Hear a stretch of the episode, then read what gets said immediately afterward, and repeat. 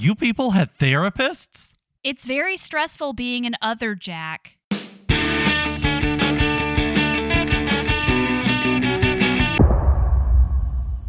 Welcome to Tessa Watches Lost, Monkey Off My Backlog's second weekly podcast where one of us reacts to a TV show that the other has forced us to watch. I'm your host, Sam, and with me is Tessa, the Hume to my Faraday, my constant. Hello. I know what that means now. How long have we known each other? A while. I've been waiting, To call me your constant? much like Desmond. That's kind And of romantic. I, yeah, I like that. Okay. I thought it was. After a week off, we're back. This week we're talking about the season 4 episodes The Constant and The Other Woman. Before we get into the Q&A portion of this podcast, and I know what you're thinking, this entire podcast is a Q&A portion. But before we get to that, The Constant. This is many people's favorite episode. It's a good episode of television. Just like if I didn't know anything else about Lost and I saw this episode, I would think this was a good episode. Lindelof and Cuse themselves have said that they think this might, in fact, be their favorite episode. I know that a lot of us have a pretty good handle on what a constant is, if from nothing else from watching this episode. But in science and engineering, constants are very important, right? When you're trying to solve a problem, you want as few variables as possible. And without some sort of constant, it becomes very difficult, if not impossible, to solve the problem. And so in this episode, we have Desmond trying to assure himself that Penny is his constant. And that just doesn't mean the person you love or the person who loves you or your ride or die or your one true person. It doesn't, it's more than that. It is, as this show is going to become increasingly more concerned with, the ideas of being unstuck in time and place, spinning out of control, not knowing where your place is. And what this episode tells us is that for Desmond, Penny is the person who roots him in this world. And so that's not a it's not something to be taken very lightly. As I said, in this episode, Desmond becomes unstuck in time after Lapidus briefly goes off course. During the episodes, Desmond oscillates between his military days and today. What did you think about this approach to time travel? I was going to say, is there a comparable version of this in some other form of pop culture? I've been like really trying to think about people unstuck in their own personal history. The closest I can get is about time because his version of time travel is like he's in his own body, but he's all obviously a lot more deliberate about the way that he time travels. So I'm gonna have to reference good old Captain Bakula here, uh, and I'm gonna I'm gonna mention Quantum Leap. I know you haven't seen it. I have not. I was old enough to have seen the premiere episode of that show, which is a real thing that happened. Are you familiar with the premise of Quantum Leap? Is he in his own body, like his his past self's body No. when he goes back? Okay. No. I thought he was for some reason. No, and that is a key difference from what we're talking about here with Desmond. But so on Quantum Leap, Bakula's character has invented a sort of time machine. And he uses it and he finds himself occupied in somebody else's body. And the premise of the show is something has happened that has had a a a rather negative effect on on things. Some are bigger than others. And what his job is essentially is to fix that wrong or make sure that the wrong doesn't happen. And then when he does that, he leaps out of that body and then leaps into a new one. And that's the setup of every episode. And so as the the beginning introduction tells us that he hopes that the next leap will be his next leap home because he's not in control of it he does have after a, after a uh, fashion a constant Dean Stockwell's character is like his his Clarence, his guardian angel who comes and smokes a cigar and punches his little calculator Star Trek thing. It's a great show, by the way. I hear they're rebooting it. I hope they do. I enjoyed it the first time. So this also this idea of a constant also really reminded me of Interstellar, the whole conversation that Matthew McConaughey's character has with Anne Hathaway's character about love and how like we tend to think of love as a subjective thing that has no bearing in science like right it's a feeling versus like objective truth. But she points out that it does have a lot of power. And so that's something that that's something that she points out it's something that draws people together and that in itself can affect the time differences that they experience as they're going on in their journey. And we're supposed to infer that when he is in the tesseract when he is you know changing things in the past or observing the past as a space that he's able to observe specifically focus in on his daughter in the past because of his love for her. And i think that's one of the things that i like about uh, time travel narratives like Interstellar because they do time travel isn't real. it's it's if anything, it's the ability to move forward, not backward. So this kind of, I mean, it's just not a thing. So you know, we've discussed previously on Monkey how this would work if it could what the what the science of the day tells us in terms of quantum uh, quantum theory and things like that that is used for interstellar. But we're making stuff up as we go along. So why not include these bigger ideas? It's a lot like what Carl Sagan did with Contact, which we were talking about earlier today, which is the idea that we are the only ones who can save ourselves and we we don't do that by looking outward we do it by looking inward and learning more about ourselves so if it's good enough for carl sagan it's good enough for you me and everybody else. Although, to your point about if time travel were to work, it would be towards the future, not towards the past. According to Einstein, Desmond's consciousness that travels is into the future. Like the Desmond that mm-hmm. they're talking to on the boat right. is the one from the military boot camp. It's not the Desmond that we've been talking to that's been through all of these things on the island. So we don't see that Desmond until the very end of the episode. Well, and if you if you want to engage a little metaphysics here, which I don't, but I will anyway, it, it makes more sense for a consciousness to hop out of time than a body to time travel because as you know, one of my issues with time travel is the idea that there's a finite amount of matter and it degrades. You can't go in the opposite direction, which is interesting. In Quantum Leap, they solve it by saying that the person's consciousness that that Sam's leaped into, it is Sam. The consciousness that Sam's leaped into is like in some sort of waiting room, some extra dimensional waiting room. Like they thought about that. Is that where Desmond is? The uh, present uh, yeah, Desmond? I mean that that that would be the thing. But the See, and this is my problem with you know that I don't believe that consciousness and bodies can be just be divided right. so easily like that. Obviously, I'm suspending my disbelief. This is still a good episode. That's not something that bothers me while watching this episode, but that is my question is where does the present day Desmond go if that's the case? Like, can the, he it's be the quantum so, leap right, waiting room? But but yes. can he be so easily separated from his body? That would be my question if I was going to really push into that. So the the other big, you know, when you mentioned Interstellar and talked about that, uh, you, it's hard to talk about that without talking about Slaughterhouse Five, which is. I, you know, I don't like that book. That is another unmoored in right. time because he is going backwards and forwards. But see, what what we really get from that understanding of um, fifth dimension space. You know, we are in fourth dimension. We are in four dimensional space. We can perceive three dimensions, right?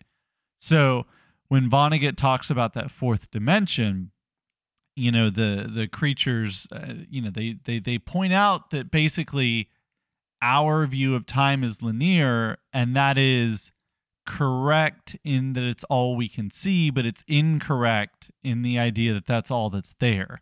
And so the idea of his consciousness leaving his body and moving around is a very three dimensional idea. It's not, if we were able to jump up and perceive that fourth dimension, we wouldn't see it the same way. That's the whole point of, uh, you know, what Billy Pilgrim learns. And that would be the very same thing. So it doesn't contradict the idea that that um that that body and mind are inseparable, which I don't necessarily agree with with you, but if I did, that's what I would say. So it's interesting. Yeah, no, I I find this all very fascinating because yeah, time travel I find very interesting, but I almost don't view this as a time travel narrative. It is. I, I want to make that very clear. It is a time travel narrative. He does bring information from the future back to be able to tell Daniel Faraday what frequency he needs to put the machine to. So it's not just that he's experiencing two times, it is that he is actually traveling between two different time periods and is able to manipulate those two time periods while he is there. However, to me, although I think that that's interesting, it's more to me it's more interesting to me to think about the character how much he's changed as a person between the character that we meet from the boot camp and the character that we know now, but also to think about the way that he experiences the shift between the two. Because at first I didn't think this was a time travel narrative. I just assumed that he was like remembering something until I realized that it wasn't the same Desmond. I think the show is leaving the question open about whether this is a time travel narrative or not. It's a question we will revisit. It's just so hard to know on this island whether it's Right. real or if it's a vision. Although the episode wants us to think that it's real because at the end of the episode, not only does he talk to Penny, who remembers the information that he gives her back in the past, but also we get to see Daniel Faraday's notebook where he says, if anything happens, Desmond Hume is your constant. So the idea is, is that we're supposed to think this was real. This did happen. He did bring this information to the past. Well, the show has established to us in multiple different times that, you know, out of body, Charlie's out of body experiences were real because they impacted other characters. X has to happen, so Y has to happen. You know, those kind of causal time loops, which we'll talk about more in a minute. But Faraday really is the MVP of this episode. Uh, the payoff at the end of the episode. I like the idea of Penny being Desmond's constant, but what really wins the episode for me, because that's nice. That's nice. But I was already sold on the fact that they were OTP, right? Or- oh yeah, it's it's But- hella romantic. but I in a in a not in a platonic way, I think Faraday's journal is a more romantic gesture in a platonic way. a romantic gesture in a platonic love, way. Tessa, guy love. Uh, um, no, queer, I mean queer those- platonic is what you're saying. I I think so. But my point is like that. That's why those two are my favorite characters. Desmond and Daniel. Faraday. Yes. Daniel. Yeah. I thought it was also you can't not like Hurley. I mean, you can't Uh, have. that's you true. Can't, I mean, you just It's can't. true. Even Sawyer loves Hurley. I mean, come on now.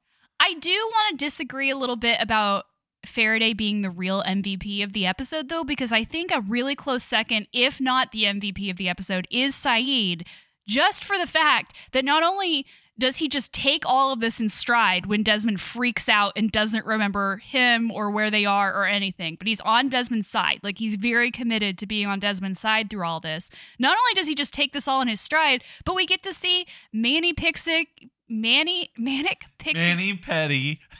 Manic Pixie Dream Sayid once again when he's magically able to put the radio equipment back together after it's been sabotaged. He's like, just give me a couple minutes. Seriously, I just need time. Okay. he's great. He's great. I'm glad. I'm glad you brought that up. I am also very suspicious of all these people on the boat. Like, they wh- they is there- immediately react to all of this in a way that is just really, really suspicious. You're really. Like, I'm sorry, that doctor was going to like institutionalize Desmond on this boat, like a field institutionalization. Yeah. I mean, they're they're not supposed to be. I mean, there's there's no. You'd have to be a real chump to believe anything about these people. Although Lapidus seemed to be on their side too. So maybe he isn't cut from the same cloth as the rest of them. Maybe he has his own reasons for being there. I mean, if you can't if you can't see the level of affection that I have for Frank Lapidus, I, I mean, come on. I, I think I pretty much spoiled that for you. I He's mean- he's he's one of us, dude. besides Miles, the people in the helicopter, so Charlotte, Faraday, and Lapidus, all three of those people seem to be okay people. Obviously, we don't know very much about them at this point, and some of it's getting into the next episode, but all three of them seem like they're genuinely trying to do the right thing. I don't know if that's true of the people on the boat.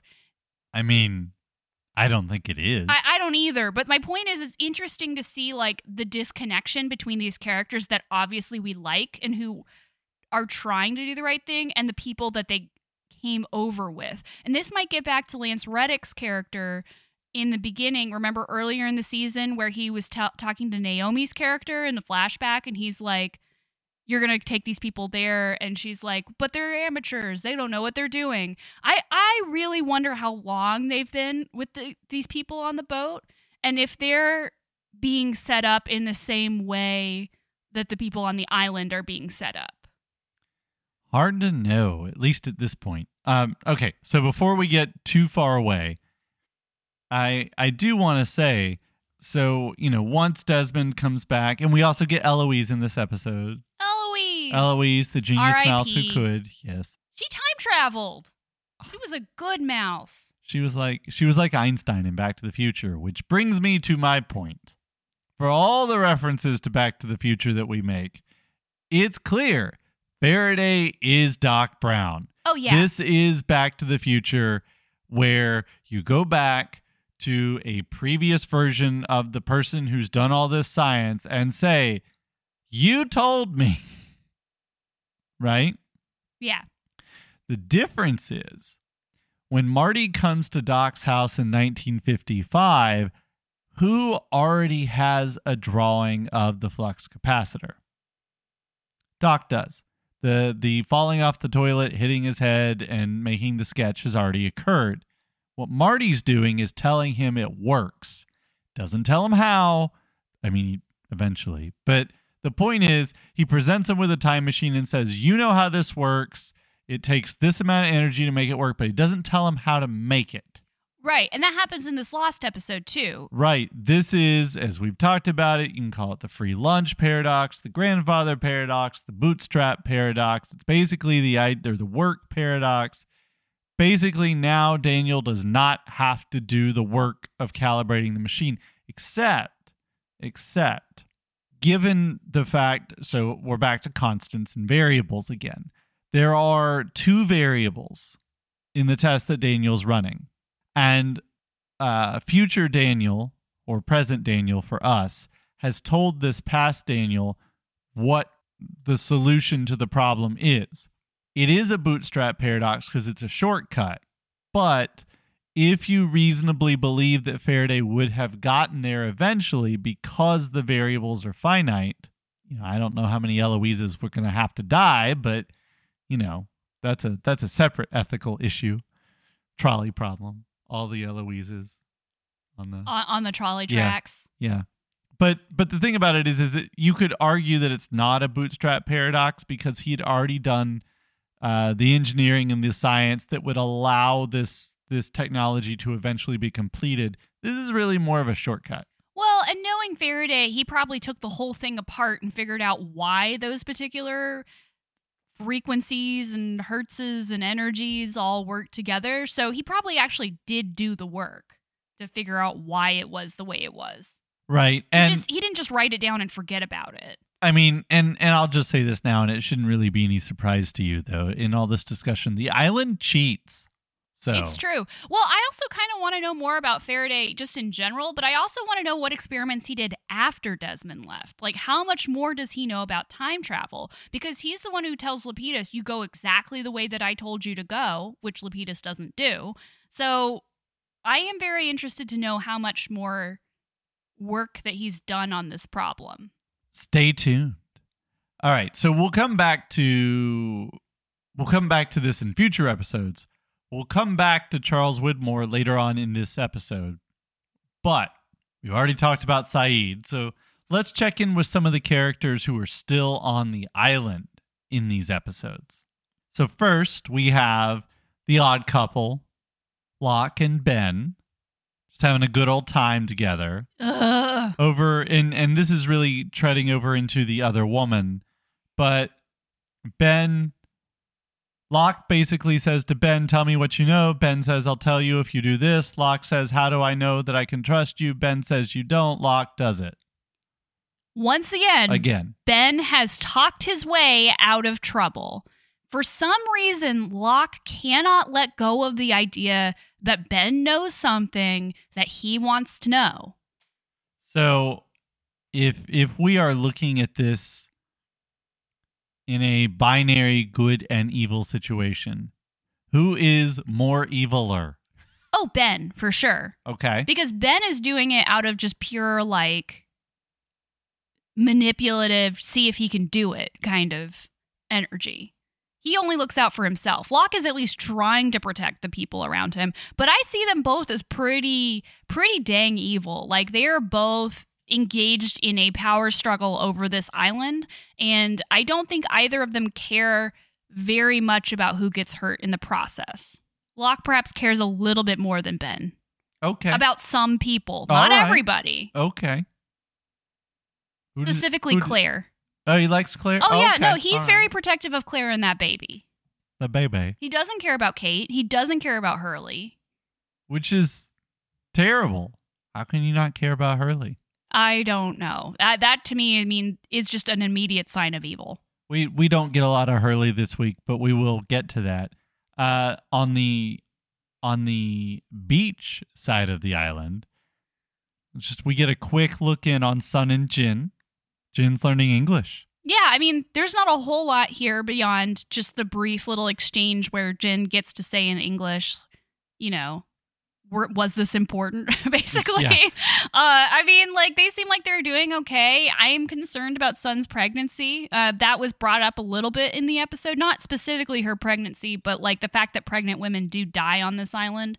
So, you know, it's one of those things where they haven't really talked about it this season, but it is there in the background. Every time I, you know, see those characters, I'm like, hmm, I wonder when that storyline's gonna advance itself a little more. Right. You know, when I was putting together the notes for this episode, it, it it's interesting that characters are almost always in pairs in these two episodes. That's true. and and so that's so I bring up Sun and Jin because of course they're a a already pair. Um, our other pair, our next pair, is Charlotte and Kate. You know when you have two magnets and you try to make them touch and and they don't attract, they like repel each other. That's what this is. Yeah, I mean, like, it is interesting that Kate, because, yeah, I actually said to you, I think when we started this episode, I'm just like, where's Kate? Didn't she start off for this camp like two episodes ago? But, like, she runs across Charlotte and Faraday, apparently up to no good. And Charlotte, I don't think makes a very good impression. She knocks Kate out. And when Jack finds her later, she's out of it for a couple minutes. Like, she hit her pretty hard with that gun. Charlotte doesn't play. Charlotte does not play. That's right. Do not step into She her She is web. not just an anthropologist or whatever it is that she is. She is not just a stand-in for Christian author C.S. Lewis. I mean, C.S. Lewis did go to war, so yeah, to the wars. to the wars. Now, Jack and Juliet. You know, Ju- we talked, I think, last episode about how Juliet hasn't had a lot to do this season. She's just kind of been a background character. And so I was actually pleasantly surprised to find out that not only was this a Juliet episode, but that the flashbacks were in fact flashbacks and not for- forwards. Flash Right. forwards. Because as much as I like the flash forwards more than I like the flashbacks, Juliet is a character that has so many questions around her that it's always nice to get some of those questions answered. Right. So, of course, Juliet is the quote unquote other woman in a love square that involves married couple Goodwin and Harper. And I'm here to ask you, what is marriage on a strand on a deserted on a what is marriage on an island where you can't go anywhere else? So again, Goodwin, Harper, Juliet, who you know, if we're using the other woman paradigm here, steals Harper's man away from her, you know, whatever, free will and all that. But then The fourth side of this square is Ben. Ben, does Ben feel love? Or So- is this something else? I don't think it's love. I don't think Ben is capable of love. But there's a lot to unpack here, starting with the fact that Ben Harper said, okay, actually, you know what? No, I'm going to start with Harper. Is Harper a real therapist? Because she does a lot of really unethical things in her sessions with Juliet. And like to me this what she's doing here sounds more like the type of therapist that actually does like indoctrination and brainwashing like where she's like kind of break chipping away at Juliet so they can build her up later. That seems to be what she's doing more than actual therapy. She's really mean too. So, you know, there's that. Are are you saying that people in the medical field aren't mean to No, their patients? they absolutely are. It's just like what she's doing is not like any kind of therapy I have ever seen. Anyway, whatever. I, I don't care about Harper, actually. It's just that was the one note that I wanted to make. When it comes to Ben, Ben is obsessed with Juliet, and it is. We've seen hints of this before. This is the first time that's really confirmed that it's of a romantic nature. Before, it just kind of seemed like could be romantic, could be something else. It could just be that fact that Ben wants to control everyone around him. But Harper gives us a new piece of information this week when she says that Juliet looks like her. Now, I would assume that the her that she's talking about is the little girl that we met in Ben's flashback, the girl that he grew up with, who I assume is also his wife who died, who was also Alex's mom, supposedly.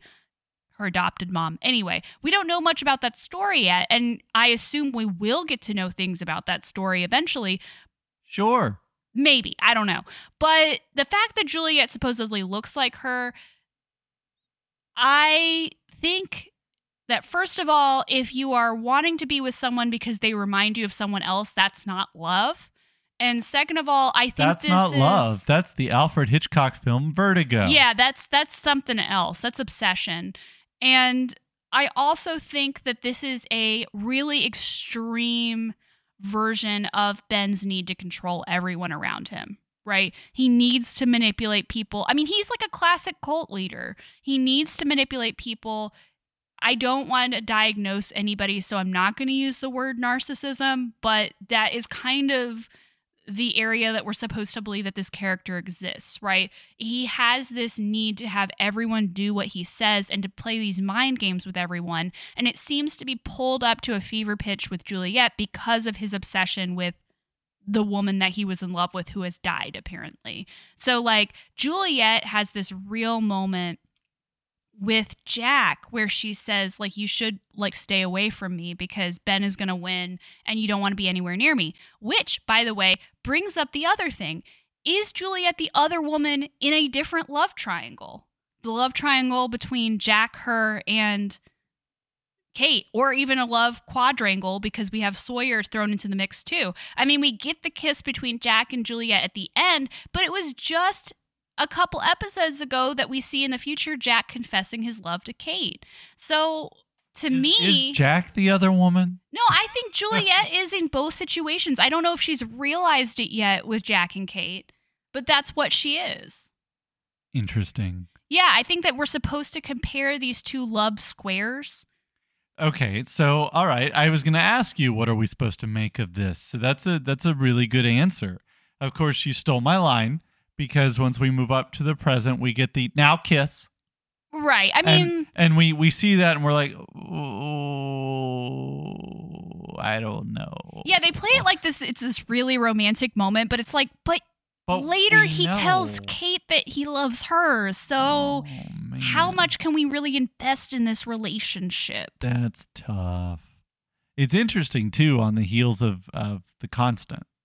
On the heels of that yeah, that's episode. true. This is this is love. This is not.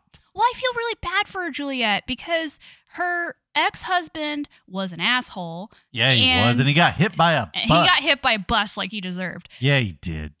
And We are pro getting hit by bus if you're a terrible person. We won't do it, but we're not going to be sad when it happens on a fictional television show. it's true. The next person that she's with is married and then dies. Which again, how much can you invest in that relationship knowing that Goodwin is dead in the present? This other person is obsessed with her and won't let her be happy with anybody else because he considers her to be his property. He even yells, You're mine at her, which is like a really creepy moment. I mean, he plays that really well, by the way. I have to just say, as a villain, like that was really well done. And then you have Jack, who is probably in love with somebody else and who definitely has a savior complex. I have known guys that have savior complexes before.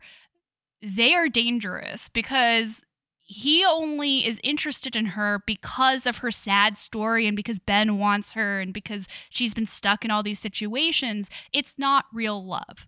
So for me, I just feel bad for her. Like why why does she keep getting involved with men who just mistreat her?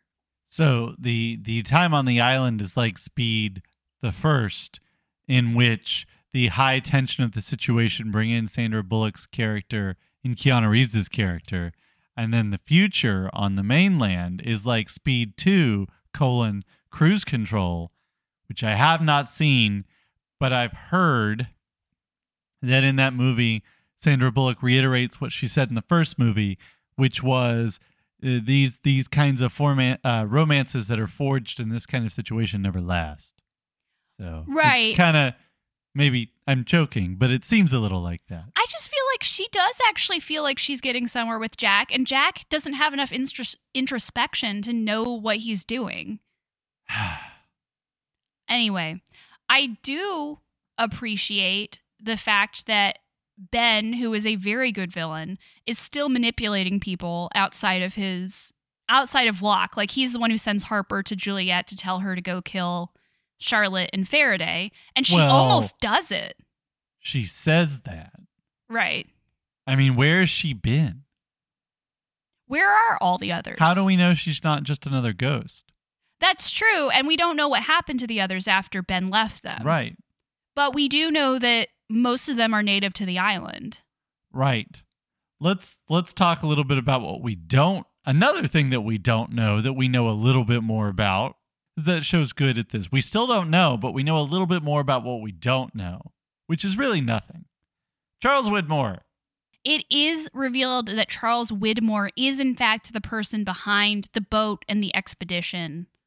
Okay, so that is the first big piece of information. There are three. So let's. Number two is in the constant. Desmond has a scene with Charles, who is at an auction bidding on a journal from Gasp, somebody who was on the Black Rock.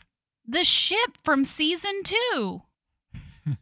Anything on that? Is that Wait, just, is it season two or season one? The ship's shown up a couple times. Season three. Yeah, a couple times. Yeah. Is Where this Arzt died. is this anything? I mean, it's hard to know. Is this an Easter egg? Has he just been obsessed with this island for a while? I mean, Ben says it, but how much can we trust Ben? I think if anything, that's what this scene tells us. Right. Like he he wants to figure out stuff with this island. I don't buy Ben's answer to Locke when Locke says why and he says, "Oh, well, because you could make a lot of money off of this. People flock to see a mold that looks like the Virgin Mary." I don't buy that. That's not a good answer. Welcome to Jurassic Park. Yeah, I feel like it's more of a like he, I mean, I think it has more to do with the stations and the like magnet energy radioactive stuff than it does with tourism. Right. So that's that's the glimpse that we get in the constant. In the other woman, we don't see him, but we are told that Daniel and Charlotte have been, you know, so we know they have been sent by him. They have been sent by him to go into the Tempest station. And this is the reason why the gas masks. They've been taken into the they've been told to go into the Tempest station to render this gas inert. Now the question is, do we trust them? Does Jack trust them? Does Kate trust them? Does Juliet trust them?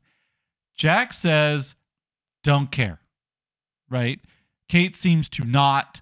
Juliet knows how evil Ben is, so she seems to trust because the order was to go render the gas inert. Like they're an advanced team, right? They're the expendables, basically, being sent in to try not to get like gassed to death by Ben, which is what Charlotte and Faraday tell them, you know, after they after they do the thing and basically say, he has done this before. Which he has. We've seen that in a flashback. Right. So is this truth or is it not truth? Well, and see, this gets back into what I was saying earlier. I tend to believe that it is true, but true for Faraday and Charlotte.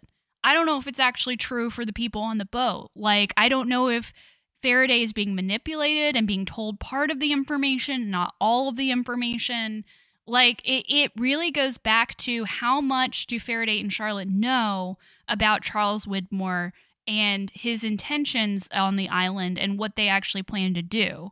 Because maybe they don't know. Maybe they are really expendable. Maybe they're being played just like everybody else is. We do know that Juliet will side with anybody who's against Ben.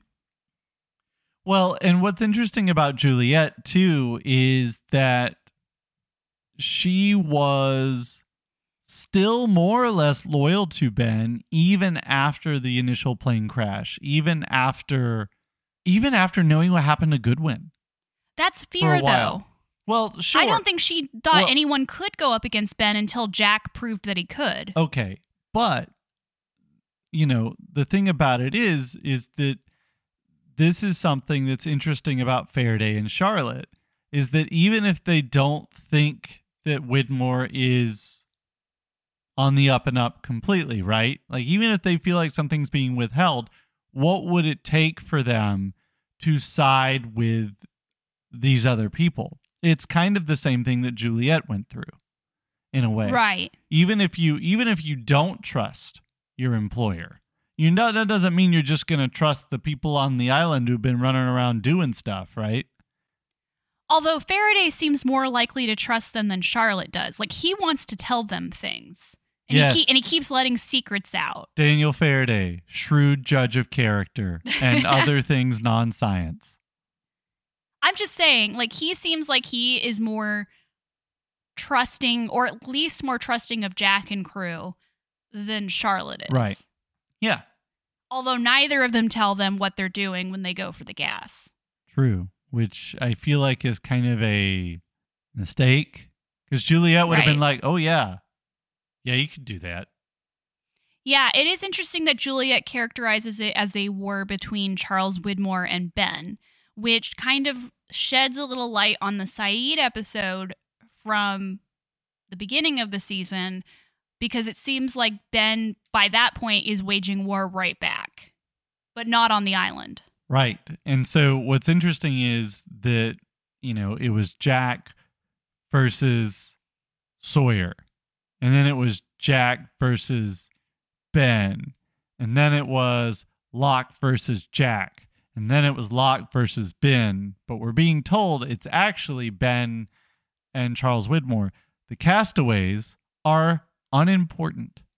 They are pawns. pawns. Our main characters, all of them are pawns.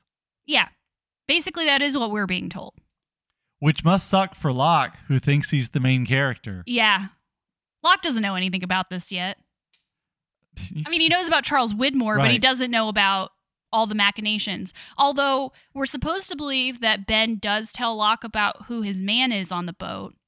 I am curious to know who that is. Is it Lapidus? I don't know. We haven't gotten to know any of the others really yet. Well, I guess that means, unfortunately, we'll just have to keep watching. But before we end today, I promised we have to talk about the horseshoe playing Hurley and Sawyer. We get a very brief scene of Hurley and Sawyer at the end of these two episodes. Hurley is schooling Sawyer at horseshoes. Is Hurley just good at all games? Yes. Just all games. Hurley's Yes. good at them. Yes. Or at least better than Sawyer. You always pick Hurley to be on your team. always.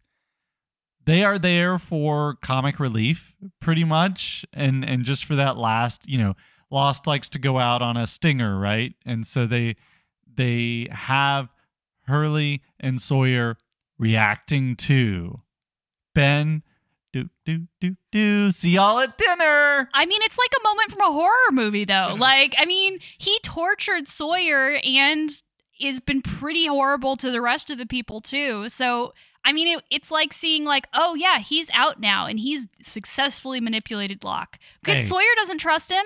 I don't think Sawyer ever will. He's still Charles Manson, but he's our Charles Manson. See, I don't think Sawyer sees it that way. He does not. I just want you to know in the notes it says Hurley and Sawyer agog.